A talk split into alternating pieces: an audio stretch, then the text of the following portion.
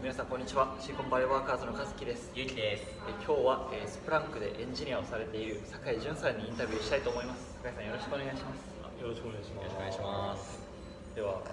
まあこう早速なんですけど、はい。こうまあ、今はスプランクでエンジニアをされているということですけど、はい。スプランクっていう会社どういった会社なのかこうざっくりとこう教えていただいてもいいですか、あそうそうですね。あのスプランクはあのビッグデータで、うん。えーそういったソフトウェアの会社をソフトウェア作ってる会社なんですけども、まあ、あの大量のデータを解析するソフトウェアですね。それを作ってる会社でで今やってるのはそのスプランクの製品をクラウド上でこう提供してるんですけどもそれのバックエンドの開発を、まあ、Python という言語とあと Golang ですがそういった言語を使ってやってるっていう感じですね。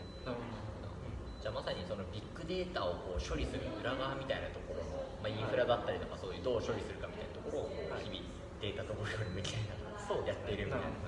はい。なるほどなるほどな。んかこうレブを読んだ感じだとこうインデックスを作るはいのに結構特化してるみたいなそうですね、あのインデックスとか、そうですね、実際にあの他の企業さんだと、まあ、他のデータベースとか使うんですけど、うちではもう全部自社開発で、まあ、インデックスとかも高速にこうデータを解析して、えーお客さんのそのソフトウェアのウェブ上にこう出力してやる、まあ、そういった部分では独自開発してるので、結構力は入れてるところですね。なるほど結構やっぱりその扱うもの自体がそのビッグデータってものになるとお客さんとかっていうのはやっぱり大企業のはいお客さんとかが多くはなってくるんですか一応そうですね大企業の会社も多いんですけど、はい一応そのスプランクのライセンスがその小さい企業さん用からその高いそのエンタープライズ用のお客さんまであったりとかあとはサーバーをこう1台出してあげる小さいお客さんのためにとか、あとはクラウドで、まあ、大企業さんに提供するような、もうプランが下から上まであるので。じゃあ日本もまあ一応網羅的にどの規模のクライアントでも使ってもらえるようにそうですしてあるそうですね。なるほどなんかフリーミアムですよね。なんか500メガバイトまではただみたいな。そうですね。はい。じゃあ最近だとやっぱこの辺にいる、まあ、スタートアップとかがやっぱサンフランシスコとか多いと思うんですけどそういうところもそれこそスプランクの裏回りで使ったりとかそういうのも。結構あったりそうです結構幅広いですまあ、そういった、まあ、小さな企業さんとかあとはサンフランシスコステートの州とかあとは あとはナスダックとか、まあ、どう使ってるかわかんないですけどその株価のデータを解析してるとかもしくはシステムのその障害関係のログをしたりとかわからないですけども結構幅広く使われてますね。なるほど。ビッグデータをその処理するっていう意味では、まあ、どんな業種であってもどんなもの、はい。業界であっても基本的には結構使えるようなそうですえーなんかまあ今はこうベババックエンドでこう仕事をされているということで、あんまりお話しできないかもしれないんですけど、はい。どういった感じ？どういった感じですか？はい、そうですねあの例えばお客さんがこうスプランクの製品使いたいっていう時にウェブ上に行ってそのクリックボタンをクリックしたら、い。そのスプランクのサーバーをこう生成して作ってやってそこにスプランクの製品をインストールしてお客さんに提供するんですね。でそれを裏でこう自動化するという部分をやってますなるほどなのでお客さんによってはクラスターとかで何台かこう数台でやったりとか、お客さん特有の設定をしたいっていうケースが多いので、まあ、そういったまあいろいろなお客さんでもどんなお客さんでも対応できるようにバックエンドでカスタマイズしてるっていうその部分ですね。なるほどなるほど。なんかこうやっていく中で、まあ、スプランクでそのやりがいだったりとか、はい。でなんかどういうところが面白いとかって感じる部分とかってあるんですか、あーそうですね。やっぱりこう世界中のお客さんに使ってもらえてるっていう部分がそれの開発ができるっていうのはすごいやりがいなるほど裏回りをやってるとしてもそのアメリカの会社もあれば全然違うアジアの会社もあればみたいないろんなところのものを扱えるかっていうそういうのが見れるのは面白いなそうですね。であとはやっぱりこうスプランクのあの給料体系ランキング出てるんですけどもあのトップのあのアメリカの給料が高いっていうの1番2番が確かそのコンサルエディ・カーニーが一番って書いてました。ああそうですか。で、まあ、2016だか2017のデータなんですけどもその VMA が3番4番にスプランクなんですね、でその下にこう Google とか Amazon とか Facebook が来るんで あそれだどうしようかなビッグファイブよりもじゃあ給与水準だけでそうなんですよね。なので結構あんまりこう日本の方あんまりスプランクって名前知らないと思うんですけども、うん。そのビッグデータ産業とかそういうホットな産業にの会社のっていうのはその上場すると結構株式公開してうん。いろんな人が株買ってくれるので結構資金が潤沢になるんですよね。あそれでこう資金をたくさんそのエンジニアとかにくれるのでそれを知ってるエンジニアがこう世界中からこう集まってくるそういうこと優秀な人たち優秀な人たちがすごい集まってきますそうですね。なので Google からこう転職してスプランクに来たりとか Amazon が転職してきたりとかなるほど。本当にこうロシアのハッカーみたいなものすごくレベルの高い人が はい来るので。な。ので、まあ、そういった人たちと、まあ、一緒にその開発メンバーの一員でやれるっていうのがかなり、まあ、やりがいでもあり面白いところですね。刺激的というか。そうですね。やっぱりそのなんですかね会社としてもまあ資金があるからとかこうはい。稼いだものはこう社員に還元してっていうようなはい風土というかそういったあれがあるんですか、そうですね。ちょっとアメリカ的な感じですよね、なので、まあ、スプランクもその赤字だったり赤字じゃなかったり結構さまようんですね、アマゾンもそういう感じですね、要ははい赤字でもとにかく社員にお金払ったり広告にお金払ってもうそういう感じでとりあえずこうマーケットをこう広げることをこう優先するこういうやり方がちょっとアメリカ的な。感じですね。で日本はそういったのをちょっと無駄にせずに社員にはあまりこう給料を上げずにこう何かのために取っておくっていうケースが多い。わかんないけど内部留保がすごい額になってるみたいななんか一体何に使うんだその留保みたいな。ニュースとかになる。んですよそうそうなんです。よなので、まあ、それの違いがあるので。なるほどえーすごい面白いですね。そこまあ、さっき日本という言葉が出てきてちょっとはい気になったのが、日本にもスプランクあるじゃないですか、はい日本のスプランクとのやり取りみたいなのってあるんですかね、日本はまあ基本的にこうセールスなんですけども、はい。やはりこうスプランクの製品が分かってないと、うんまあ、うまくセールスもできないと思う。のでセールスの買った時々こうアメリカの本社に来てでスプランクの中身とかはいこうよく調べて、まあ、分かった状況でこうまた日本に戻ってセールスされるっていうことがあるので、うん。まあ、時々日本側からかもこうスプランクの製品でバグがあったりとか、うんまあ、そういったケースは、まあ、いろいろとコミュニケーションを取ってえー。仕事をやっていくっていうケースはあります。でも別にそこは酒井さんが何か直接日本の何かタスクを持ってるとか何か役割を持ってるってわけではなくそうですね。それはそれ用の担当というかローカライズ担当みたいな人が別にいてみたいなそうですね。あなるほどなるほどそういうこと面白い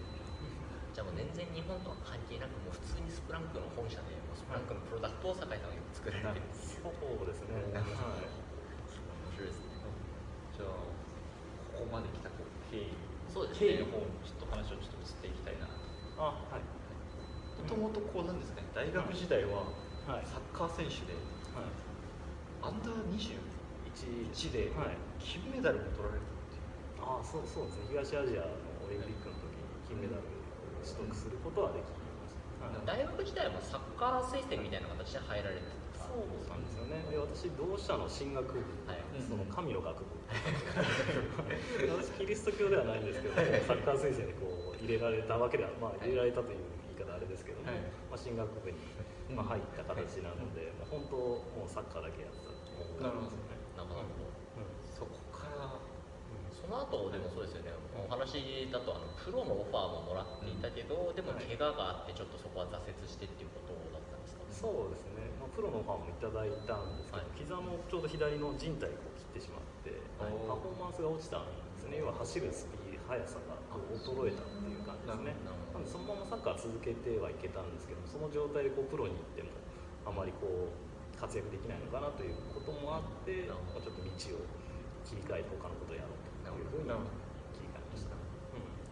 そこそこすごいなんか込みどころも なんかこう口で言うのはなんか簡単というか切り替えるってなんかすごい簡単になっちゃうけど今までずっとサッカーのそのねプロになるのがまあ夢というかそれ一本でずっとやってきたわけじゃないですか。それがこうなんかダメになった時どういう気持ちだったんですか？ああまあでも意外と諦めは結構感じきましたけど、あそうなんですね。このななんかやっぱりこうなんて言うんでしょうね。人のこう幸せっていうかこう結構、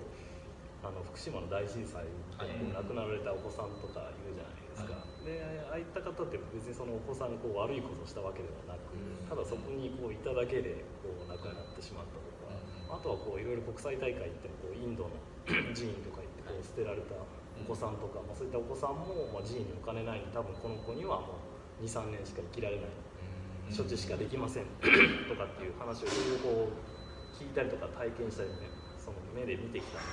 まあサッカーがこうできなくなるぐらい全然いいかなっていうか、まあ、生きてるだけでこう儲けものっていう感じポジティブなものそうでなので、まあ、そういった方をこう見てると自分のそのサッカーができなくなったなんてもう本当ちっぽけなあれなのでそこはもう結構切り替えがうまくいきましたね。逆に多分そういう経験がなかったら悔しくてもうなんかもうサッカーがやめられなくて切り替えもちょっと遅くなるっていうことになってたかもしれませんなるほどね。そういった経験は良かったかなと。えーそこはじゃあなんか結構プロにならない方とかもサッカーのそういうことコーチになったりとか、まあ、はい審判になられたりとかなんだかんだこうサッカーにやっぱり関わられてる方が多いと思うんですけどそういう道はなんか考えるのはあるんですか？プロ以外の道っていうのはああ初めはやっぱりこうサッカーで食べていきたいっていう気持ちはあったんですよね。でもいろいろとこう調べてみるとサッカーのコーチで食べていくのって結構大変なの現実問題でしてでまあ、自分一人だけだったらいいんですけども、はい。家族を持ったり子供を持った時に結構辛い思いをさせるというのもあるのかなと思って、なので、まあ、結構世の中って厳しくて自分がこうやりたいことであの設けられるっていうことができない時もあるんですよね。いろいろとこうやっぱりサッカーで食べていきたいけども、なんか食べていけないとかってよくこうなんて言うんでしょう、まあ、本でも自分のやりたいことをやれば成功するよっていう本もあるとは思うんですけども現実問題それがうまくいかないケースも、まあ、ちょっと感じていてで教授にも何かいい道ないですかねっていうふうに聞いたらその進学部の教授が今後はこう IT とその英語ができれば食っていけるよって言われたんで。進進学部の教授が。IT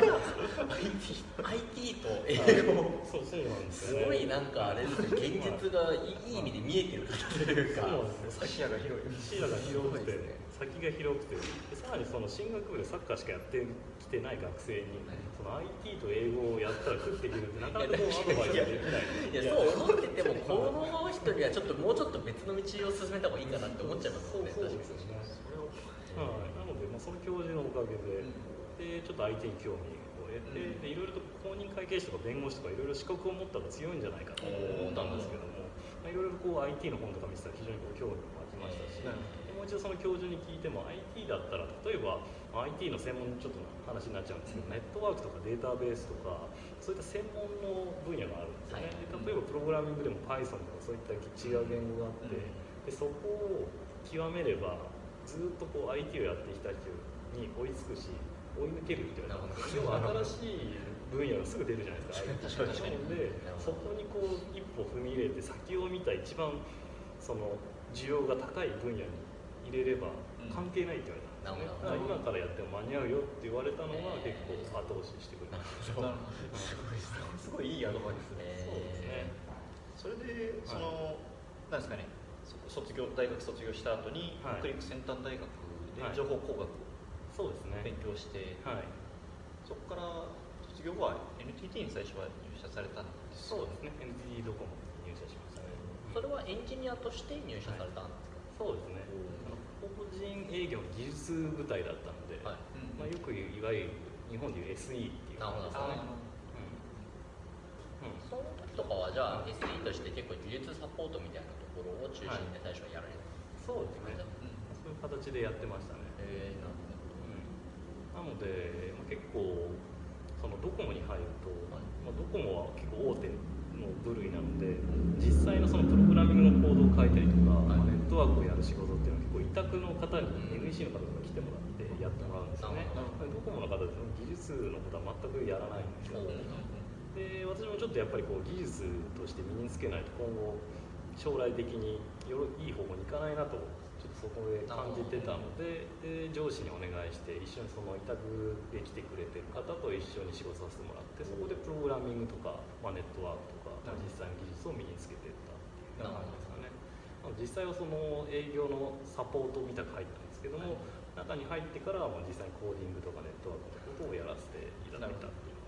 通のなんかドコモに行く人とかってあんま自分でコード書きたくないからとかっていうので、はい。ドコモになんかとかにはい。逆に行く人が多いと思うんですけど、そうですね。そもそもそのドコモに入ったのはなんか、はい。そういうなんかどういう経緯で入ったんですか、まあ、ドコモに入ったのは、まあ、もう単純にその携帯産業が、まあ、今後来るんじゃないかなという、まあ、あの時はまだ i モードとかの時代だったんですけどやっぱりこういろんな教、まあ、いろんな方に教授とかにお話聞いてもやっぱり今後こうモバイルが来るっていう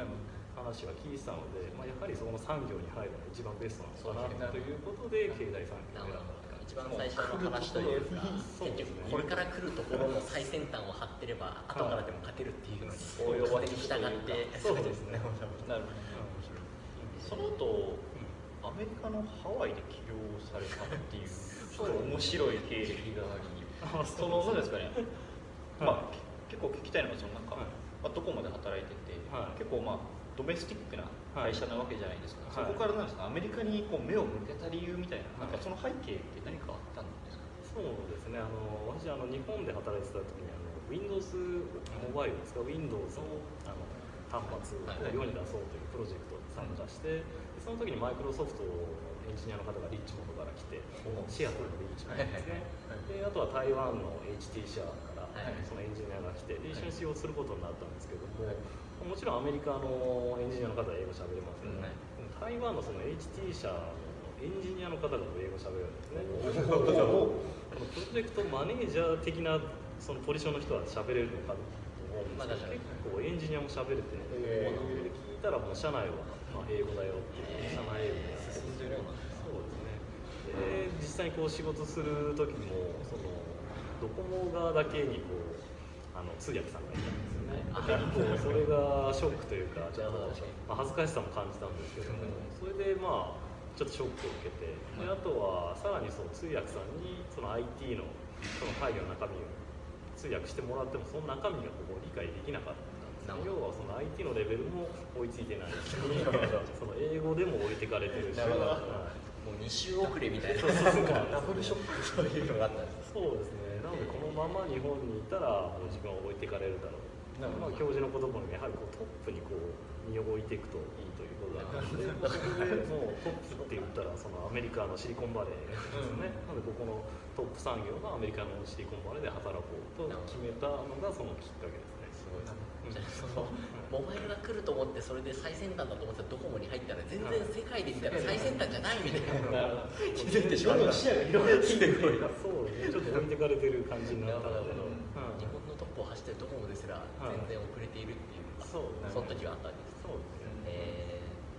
それでじゃあ海外に行こうっていうので,で、はい。それでいきなりシリコンバレーじゃなくてその1個前にハワイを挟んでいたのがどういう経緯だったそうですねやはりこうアメリカに行きたかったんですけども、、はいきなり行こうと思ってもまずビザの問題もありますし、うん英語も私 TOEIC300点ぐらいで全然もう英語はできなかったんで。そそこそこの大学生よりも下手したらできそうないそうそう。もう全然できないですね。すごいですねはい、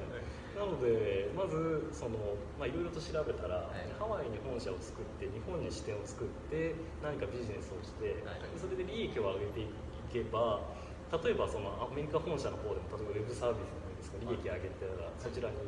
お金が入りますよね、はい。アメリカ本社の方にお金を入れてその利益が上がってきたらその経営者ビザっていうのが出るんですよ。E ビザ？そうですね、いいビザでで、それで行こうと思ってたんですね。ででそれを調べてても、なかなか1年とか、いきなりその会社を作っていけるわけじゃない。ですね、はい。あれってこう、ここに、そしたら誰でもこう会社作ってアメリカ行ってしまうんで、なので利益を上げなければいけない。なので、それでちょっとビジネスをやろうと。で、あとはまあその過程でいろいろ調べたりとか、ウェブサービス作るにしても、英語は覚えられるかなということで、まずそれもいいかなというのがありましたね。あとは将来こう起業するときに、まあ、実際のその MBA を取得するんじゃなくて、実際のその会社経営を学んだ方がもしかしたら近道かなというふうに感じたので、MBA を取るよりは実際にやった方がいいかなと思ってやったきっかけです。そういう過程もあり、そのアメリカに行こうとすることに対してこうつながるかなと思ったんですよね。で、まあ、実際ですね、なんでこうハワイに作ったかっていうと、まあいきなり私が日本でこう会社で作っても社長としてあんまり認められないんですね、はい他の企業さんに。あんまりこういきなり自分が社長ですって言ってもビジネスにならないんですよ。でもアメリカに本社を作ると、アメリカは株式会社なんですね。なので、例えば1000ドルだと大体日本円で10万円ぐらいでこうアメリカに会社作れるんですよ。でその時日本で株式会社作ろうと思って資本金1000万とか必要だったんですね私の時は今ちょっと落ちてますけど。なのでそれで支店を作れば本社はアメリカなので日本でも株式会社っていう名刺を作って仕事できるんですよ。なるほど。そのともう。いろんな社長さんからも話来るし一緒に仕事できるしなるほど皆さんこう。ハワイに本社っていう。ことですごい興味があるんでビジネスがすごい簡簡単にできるんですよ。なので MBA 最低じゃないですけどもその他の中小企業の社長さんでもそうなんです。その土台に乗乗るっていうところがまず一番大切でそうじゃないとただの会社作ったフリーランスのような人に捉えられる。かもしれないですね。なのでそれで作ってやってるのでかなり経営の勉強になりましたね、なんかお伺いしてると環境にそこの環境にこう身を置くことでその力をこうはい。利用するみたいな。ところもあるのかなそうですね。そのやっぱりなんかこう運を向上させるのって自分にその運をコントロールすることはできないんですけども運を向上させることはできると思うんですよ。要は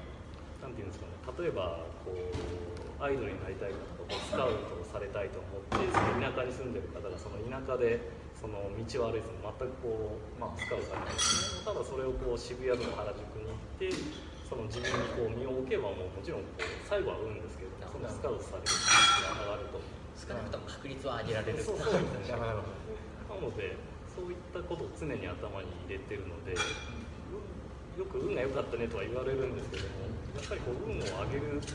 上がるっていうことを分かって行動するのが、まあ、ベストなのかなと私は思いますね。合理的に考えてハワイにってビジネスを始めてる人がハワイでビジネスできてたらちょっとこうなんかリタイアして始めるぐらいのもう最先端に置くがための合理的なやり方についてるそれ面白いです。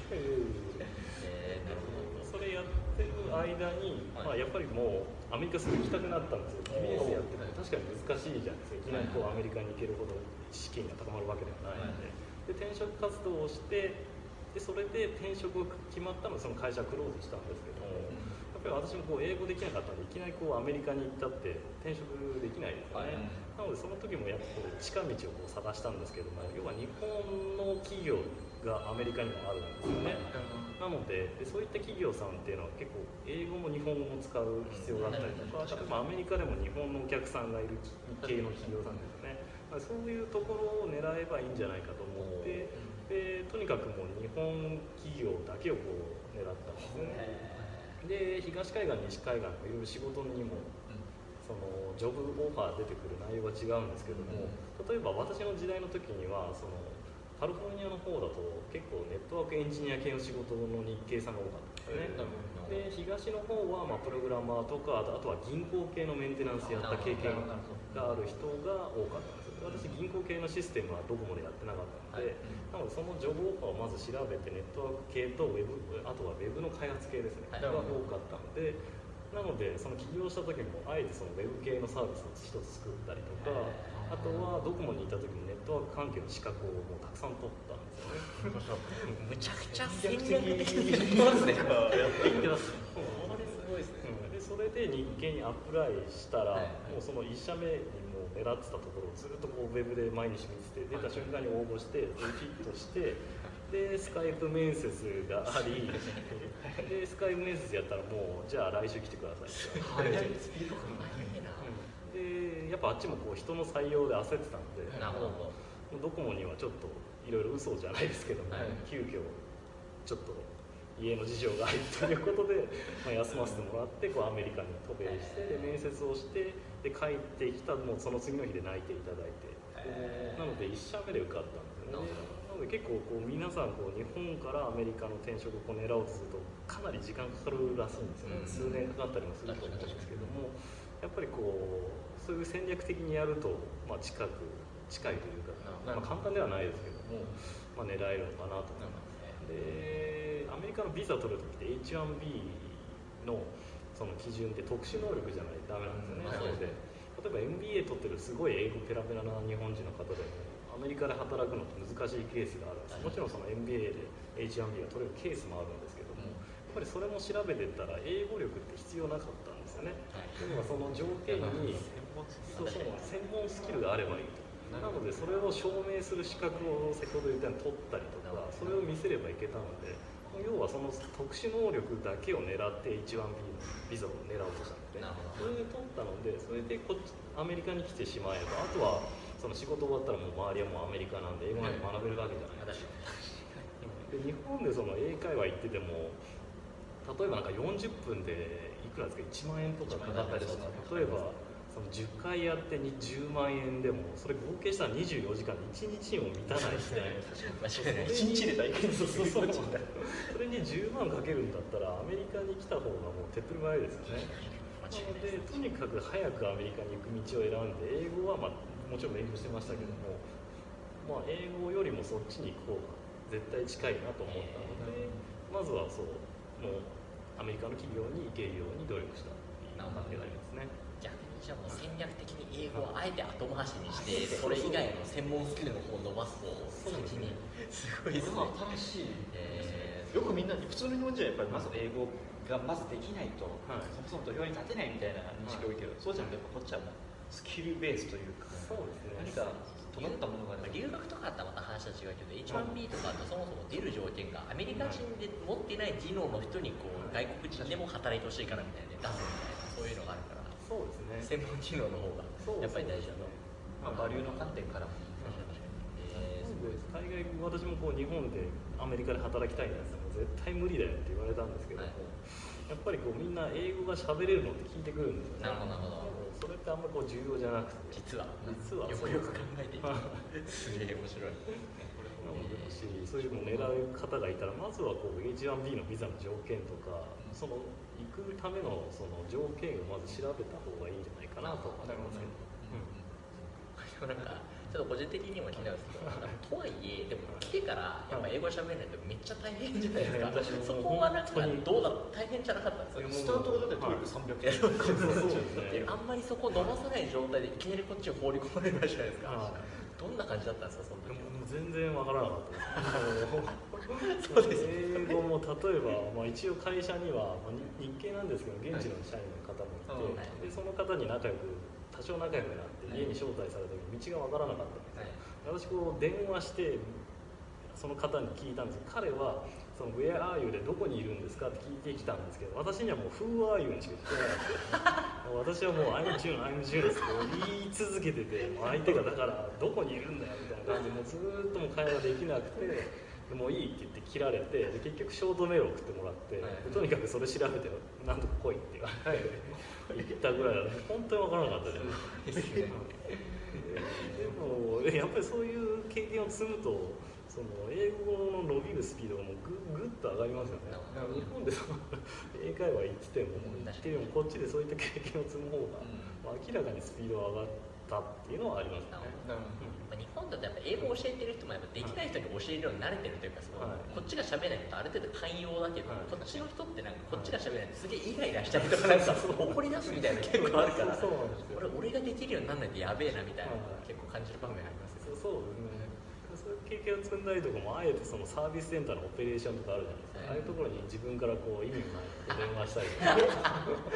その英会話ハックあえて電話して手に英会話するそうそう通じるかどうかを確かめるみたいな、はい。それやばいはい何度も怒られて切られましたね。でも多分じゃないですかそうですね。サーバーサポートしてくれなくなるみたいな。そうそうですそのサポートに何回か切れられました。それす。ごいそのハックすごいですねそうすればお金かけずに英語も学べますしね、うんまあ、それが早いんじゃないかなと思います。なんか自分の中で英語をなんか自分できるようになってきたなみたいな感じる瞬間とかあったんですよあーいや特にあまりなかったですけど今でもそんな得意じゃないんですけどもやっぱりこう IT のエンジニアでこうプログラマーなのでその英語よりもプログラミング言語ができる方が重要なんですよね。なので会社に行っても朝5分のミーティングをしてでその後はもうずっとプログラミング書き続けるっていうようなケースが多いのであまり仕事で英語を使うって機会もあんまりないんですよ。であとはチャットがもう今流行ってるじゃないですか、チーム内でも問題が起きても結構チャットでこう隣同士の人と話したりとかするんでその点はその英語をあんまり使わなくてよかったので、まあ、ある程度そこまでできるようになったらあとはもうあんまり勉強してないですね。なのでその辺の人と例えば全然違う IT 分野のその会話とか、まあ、例えば法律の話とかなんかも今でも全然わからない。えなるでも自分にとってそれは必要じゃないと思ってるのでそれ以上こう英語をペラペラになろうと思ってないっていう自分もあるんですよなね今の分で十分なんでそれだけで今仕事してるって感じですよね。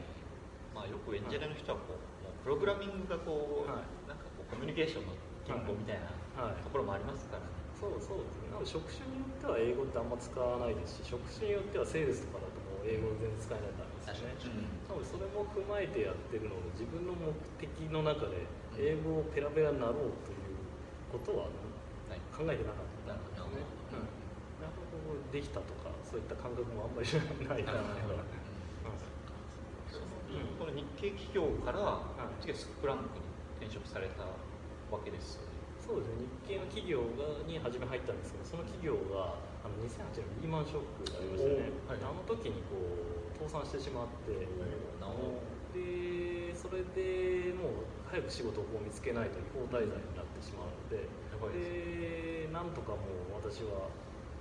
あの見つけられたことは見つけられたんですけど、その時ってシリコンバレーでこうみんな介護されてるんです要はリーマンショック。みんなそそうですね。そうそうなんです。よなのでヤフーとかもはい。いろんな有名企業のエンジニアが溢れてるんでは他の企業に転職しようと思ってかなり難しいんですよ難易度が高い。で私1週間に200通ぐらいこうレジュメ出したんですよ。200通。もう2週間にもう次違法滞在になるとう。わすごい確そうですよ夜中もずっとレジュメ書いて送り続けてるんですよ。ね調べてで帰ってきたのが2件だけなんですで1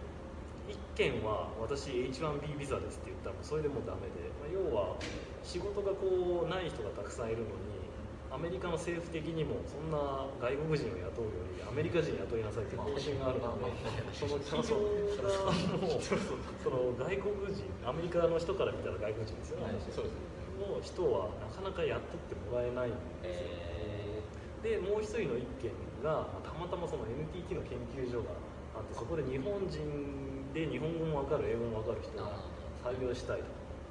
でもうそれにもうバッチリフィットしてすごい。でもうレジュメ出して帰ってきても時間ないからもうすぐ電話してで事情説明したらもうその次の日に面接してくれてでもまたもう今すぐじゃないと厳しいんですっていうことをお願いしたらもうその次の日にその日に泣いてもらってその次の日すごいっすね。その次の日からもう H&B のトランスファーのそのプロセスに入ったので私はなんとかかろうじてアメリカに帰る可愛い一枚まさに文字通り首の皮一枚そうです。ねなのでもうそれで仕事見つかんない人も日本帰ってしまったりしても結構いましたし同じ会社の人じゃなくても周りでもやっぱりこう介護たくさんあったんで、まあ、同じような日本人の人が結構日本に帰ってしてましたねみん。な大好きでまあでもレジュメ200通送ったからこその結果なわけですもん。ねそれ結は構賜物ですね努力のはいそれでまた NTT 研究所でお仕事させてもらって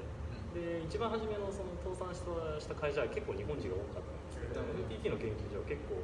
その日本人以外の人も多かったん。でそこでやっぱこうステップアップでまた英語使う環境が増えてで英語が慣れてきてでそれであのスプランクにアプライしたんですけども。でスプランクにアプライしたのも上場企業って大体こう噂になるんですよね、はいシリコンバレー。例えば Facebook 上場する前とか Google からこうエンジニアが Facebook にこうどっさり流れるんですけど大概こう流れるんですよ。でスプランクもこうビッグデータの産業っていうことで来てるっていうことだった。上場するっていうのが分かってたのででスプランクを狙ってアプライしたんですね。ででスプランクの HR とかでよく話すじゃないですかその面接の前に、で今来ないとまずいよとか結構言われるんですよ。で結構そういう話を聞けばもうこの会社も IPO するな株式上場するなんて分かるんですよね。なので私もその転職したらもう1週間後に株式上場した。タイミングそれでも1週間前のまあでも分かんなかったんですよ。上場するっていうのは一応あそうかそこ一応まあインサイダー取引にななっちゃうから。そこは秘密にしてそうですね。でも HR の人ってなんとなくほのめかすんですよ。確かに来てもらいたいそうそう。なので Facebook でも Twitter でもどの会社でも上場するってみんなエンジニアが流れるのが面白い。そういう会話の中からみんなこう感覚的に捉えてくるんですそよ。れがなんとなくこの間あそこの会社うちに行ったら IPO するなんか雰囲気あったよみたいなそこで流れるわけですね俺も行こうみたいなついであっちもなんかプリ IPO で今これぐらいだからとかっていう話をすればもう上場するなんて分かるじゃないですか。受けに来た人ってそういうのが噂になるので大概結構いろんな仲間をと友達になっておけば上場する企業と分かります。なのでそれを狙ってスプランクに来たっていう話ですね。それはなんかストックみたいなのがやっぱ入るときにははいもらったりっていうそうですね。で私は1週間前だったのでそんなにもらえなかったんですけどもそのやっぱりこうストックオプションで大体ススプランクの場合は例えば5年前に入ってたら5億円 4, 4年前だったら4億円まあ大体そんな感じなんですよ。1週間だとあんまもらえないんですけども。でも私がこう入ったら周りに座ってる人はもう20代のこうみんなこう辞めちゃってストックオプションがあって。なので、まあ、ランチの会話とかでもそのレストラン買ったとかレストラン買った買ったもうその20代じゃなくて買ったしかも「えって買ったの?」って言ったら「いや2個目」とか2個目って私私そんな靴みたいな感じで話すもんじゃないそんなでももうそういう会話でも BM 買った何買った世界旅行行くいつ辞めるとかもうそういう話しかないんですよ要は夢の話しかないバブルバブルなんですよ要は私は一番最後に入ったのでみんなもう前からいるんでそういう話しかもうないんですよ社内で。で大体こう上場した会社って上場した後した瞬間ってちょっとこう下るんですそうですね。要はみんな社員が働かなくなる。んではい。でみんなもうタクシーでもう会社に来るぐらいなんですよねでもう仕事もしないしいつクビにしてもいいよ的な感じで来るのでその時ってものすごいスプランクって採用するんですよ。でその時に給料を上げないといいエンジニア取れないんですよ。ね要は今まで働いて頑張ってきた人とこう入れ替えないといからみんな辞めちゃうからなのでその時にもこう給料がぐっと上がるので、まあ、先ほど言ったようにその上場したホットの産業で上場したその直後もその給料って上がるんですよ。なのでスプランクってこう4番手にこうつけてるんですよなので IPO した直後でも入れば給料ってものすごい高いですしで結構みんな辞めるの分かってるから結構あんまり才能ない人も雇っちゃうんですよねスプランクがそれ そうそのハックすごいですね。なので入る基準がちょっと甘くなるんですよ。なるほど。私の時はものすごい厳しかったんですよ。要は上場前だった直前だったそうあなんです面接も8回とかで1日8回とか電話面接とかやったら10回ぐらいですよね。一人一人こう、まあ、コーディングの質問されたりとかものすごい厳しかったんですけども、上場したらもう簡単に23個面接しても入れちゃってまあしかも給料もでもいいんですよそれですごいまあ、そういうのもありますよね。だから IPO した直後に入るっていうのも一つ手かもしれない。手としてあるのかもしれない結局 IPO をしそうなところであれば入る前だってもストックがもらえるし入った後に給与が上がるわけだからそういうところに入ってくればすごいいいいいわけですね。そうですねすごいキャリアハックですすごいキャリアハックもうなんかそのハックすごいですね日本の方の考え方だとみんなシリコンバレーに来たら Google を目指す Facebook を目指すエンジニアをみんな期待してるんですよね。でそういう方も確かに多いと思います日本人のエンジニアの方でもアメリカの現地の人ってそういうのとはちょっと違う感じで生きていく人が多いんです要は IPO しそうなところを転々とするんですよ。はいはいはい。で例えば私の知り合いでもすっごいプログラムの能力がある人がはい。QA って言ってあのテストとかやる仕事あるじゃないですか。そういう仕事をあえて選ぶんですよね。でその人はすごい頭いいので QA の仕事で簡単にできるんですよ。でもその人はプログラマーとして勝負するんじゃなくてあえて QA としてスプラムに入ってくるんですね。要はそうすれば簡単に入れるじゃないですか。QA としたらそんなすごいプログラマーが QA やってくれるなんて簡単に入れる。んですそうかなるほど。でその人はそれでスプランクに入ってスプランクで上場したんですけどもその彼その前にも同じことやってもう一個前でも株式上場に入ってますえそんな賢いそんな IPO マスターみたいなやついるんです。かで彼はもうそれで数十億入ってもう今はもう好きなことやってますけど。もエンジェルにやって。そうなんです。で私の知り合いも IPO 情報を常にこうネットで調べて毎回毎回話すんですね。だから一つの方向性として Google とかキャリアを生かして自分の能力を最大限に発揮しようという人と自分の能力をちょっとなんですか落として簡単に転職しまくって IPO しそうだったらそこにいて IPO しないと思ったらすぐ行っちゃう。ん。ですよ、まあ、要はジョブホッパーみたいな感じでやる人がいてでスプランクの社員の上場前ってそういう人がたくさんいたんだよね多分 Google にも行けるようなものすごい能力が高いプログラマーの人がなんでこんなスプランクにいるんだろうっていう 不思議だったんですよ上場前に本当にハッカーでものすごいプログラマーが Google 行かなかったんでやっぱそういう人たちに話聞いても Google とか Amazon 行ってもいい給料なだけで人生変えられないからってことで IP を狙ってる。っていう人もいました知りリアル IP ファウンダーファインダーみたいな人がいるんですよねなのでやっぱりこう日本人の道徳観的に自分の能力を発揮して頑張り続けなきゃいけないという考えじゃない文化の人たちとたくさん大勢あってその人たちもリタイアしてで今自分の好きな起業とかしてるわけですよ、要は自分のキャリアを高めるんじゃなくてその仕事会社はその自分が将来やりたい目的のためのお金をくれるところ。でそれであえてその後に、まあ、海外旅行世界一周でも自分でも起業でもできるじゃないですか。そういう考え方の人もすごい接したっていうか私の席の周りの人はもう全員そういう考え方だった。のすげえ。でちょっと自分の人生観はそこで結構変わりましたね、そういう人たちと出会っそう。ですよね、日本で暮らしてたらまず出会わない人たちですもんねその考え方をするのでお金の使い方というでそうですねあとはそのアメリカって要は、まあ、シリコンバレーで金の発掘というか、まあ、お金を儲けられるところじゃないですかなので発展途上国の国の人たちがもう意地でもこうアメリカに来たがるんですよねでベトナムとかそういった私の知り合いも、そのシリコンバレーの会社で働ければもう40でも大金持ちになれるっていうんですよ要は40まで働いてベトナムに戻ると。でそのえ私の隣に座ってるエジプト人なんですけども、はい。彼の話を聞いたら例えばご飯を食べるミールとか例えばこっちだと10ドルとか15ドルがまあ1500円ぐらいしますでエジプトになったらいくらだと思うって聞かれてまあ半分ぐらいって聞いたら彼はまあ50セントって言ったんですね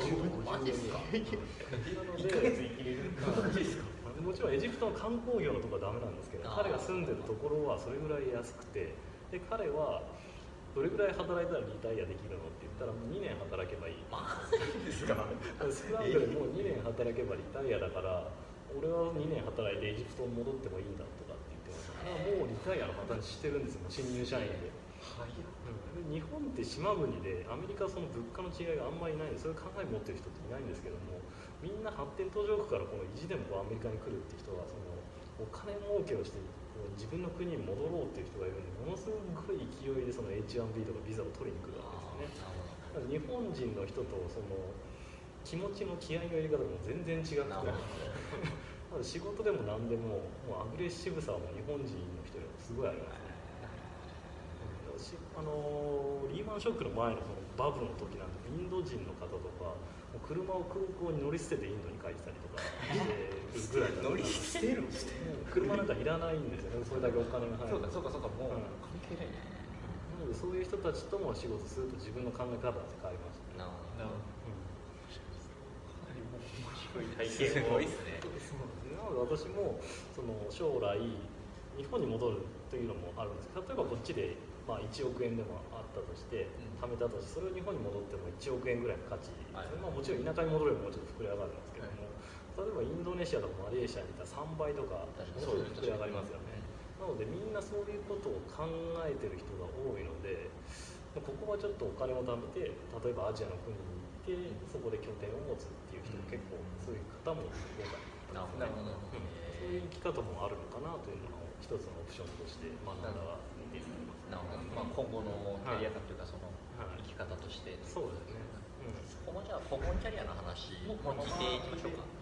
今後のキャリアにもつながってくると思うんですけど、はい今元サッカーもやられて、今はいソフトウェアエンジニアっていう顔もあって、はいもう一個あの投資家の顔もなんか持たれてて本とかも出版されてるってことだったんですけど、これはどういうきっかけでその投資の道に入っていったんですかあ元々ーやはりあのサッカーでこう怪我をしてしまった時にやっぱりこうプロだけで生きていこうとは思ってたんですけども、それで仕事がなくなったらやっぱり収入がないのでそれで結構自分の人生が一発でこう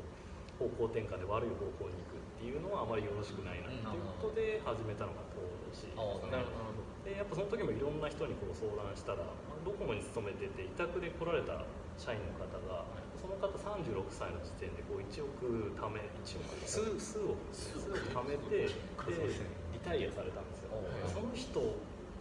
にもうずっと投資を聞いてたんででその人は実際いくら持ってるかずっと言わなかったんです。っごい詳しい方だなと聞いてたらじゃあ今日で俺辞めるからってことで辞めちゃったんですけどもでそれぐらい稼いでた方がいたんですよね。でそういう方ともこう目の前でこう話を聞いて投資を教えていただいてでそういうリタイアした人も見たのであ結構会社でこうずっと生き続けなくてももしかしたら投資で成功したら自分の本当にやりたかったことできるんじゃないか。な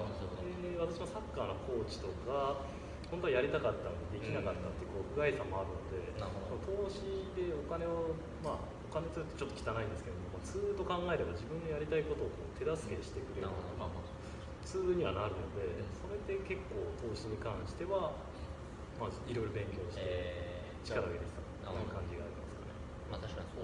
自分がじゃあやりたい、まあ、本当の夢を追いかけるためにはやっぱりその手段というか、まあ、お金だったりとかいろいろ蓄えが必要になるからそのためのツールの一つとして投資っていうものがいいんじゃないですか、資産運用みたいなところそうそうですね。考えると。えお金をただもらい儲けたい人はそのお金を自分のこう自己満足のためにこうお金を使う人もいるとは思うんですけどもやっぱりそうするとただ儲けて使うだけですよね、なのでやっぱ自分のやりたいことにこうお金を使う方がのためにこう儲けるっていう考えでやっていくのがいいんじゃないかなとは思います。なるほど。うんでなんか